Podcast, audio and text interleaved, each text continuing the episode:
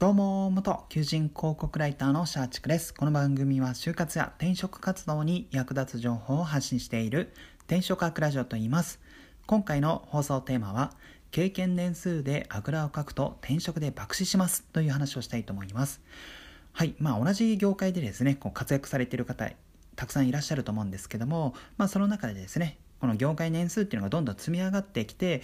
なんかこの、まあ、転職活動でま有利になるだろうと思ってる方も結構いるのかなと思うんですけども実はこの経験年数であぐらがかいてしまうと転職活動でまあ、めちゃめちゃ爆死する可能性があるので、まあ、そこを気をつけてくださいっていう話をしたいと思います。まあ、えー、こんな風に言っているんですけども、私自身これ、まあ、戒めというか、次回の意味も込めて、まあ、そうならないように、えー、したいっていう、まあ、初心表明というか、そういった部分もありますので、まあ、最後まで聞いていただけると嬉しいです。はい。で、まあ、どうして経験年数であぐらをかいてしまうとダメなのかっていうところなんですけども、まあ、結構求人広告で、えー、何でしょう、まあ、職種によっては〇〇経験何年以上の方っていう記載が多いケースもあったりするんですねで、まあ、経験年数とかすごく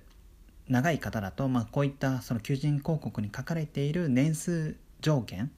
に対して、まあ、クリアしている方もまあ少なくないのかなと思っていて、まあ、そこだけで見ると結構転職活動で俺ってめちゃめちゃ有利じゃんみたいな思ってる方いるとは思うんですけども実はそれって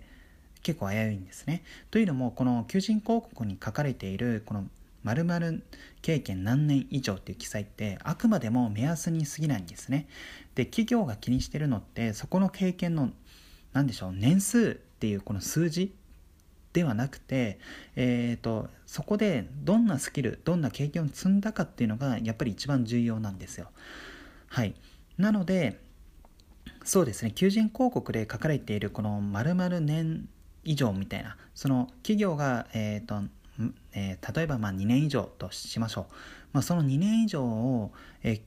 まあ、単純にこの経験年数だけでクリアしても企業がその2年以上で求めているこの想定スキルっていうのを満たしてなかったら、まあ、当然、えー、自分の経験年数がその求人広告に書かれている年数をクリアしても当然落ちちゃうわけですよ。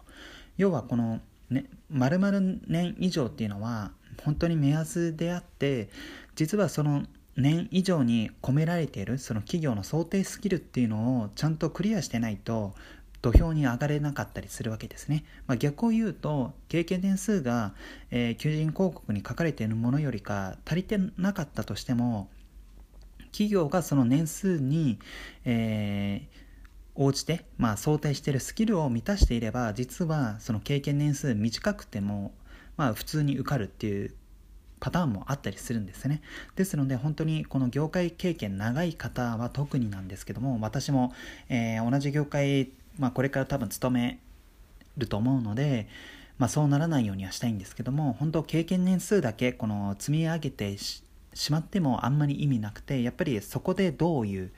え経験をちゃんと積んでるのかちゃんと、えスキルを身につけているのかそこで実績を出しているのかとか、まあ、そこの部分が非常に重要になってきますのでぜひですねこの経験年数であぐらをかかないようにしていただけると嬉しいかなと思います。私自身も、はい、今はウェブ業界で働いていて多分これからもウェブ業界で働くと思うんですけどもただただ年数だけ積み上げるんじゃなくてちゃんとそれに応じた、まあ、実績とかスキルとかを身につけていきたいかなと思います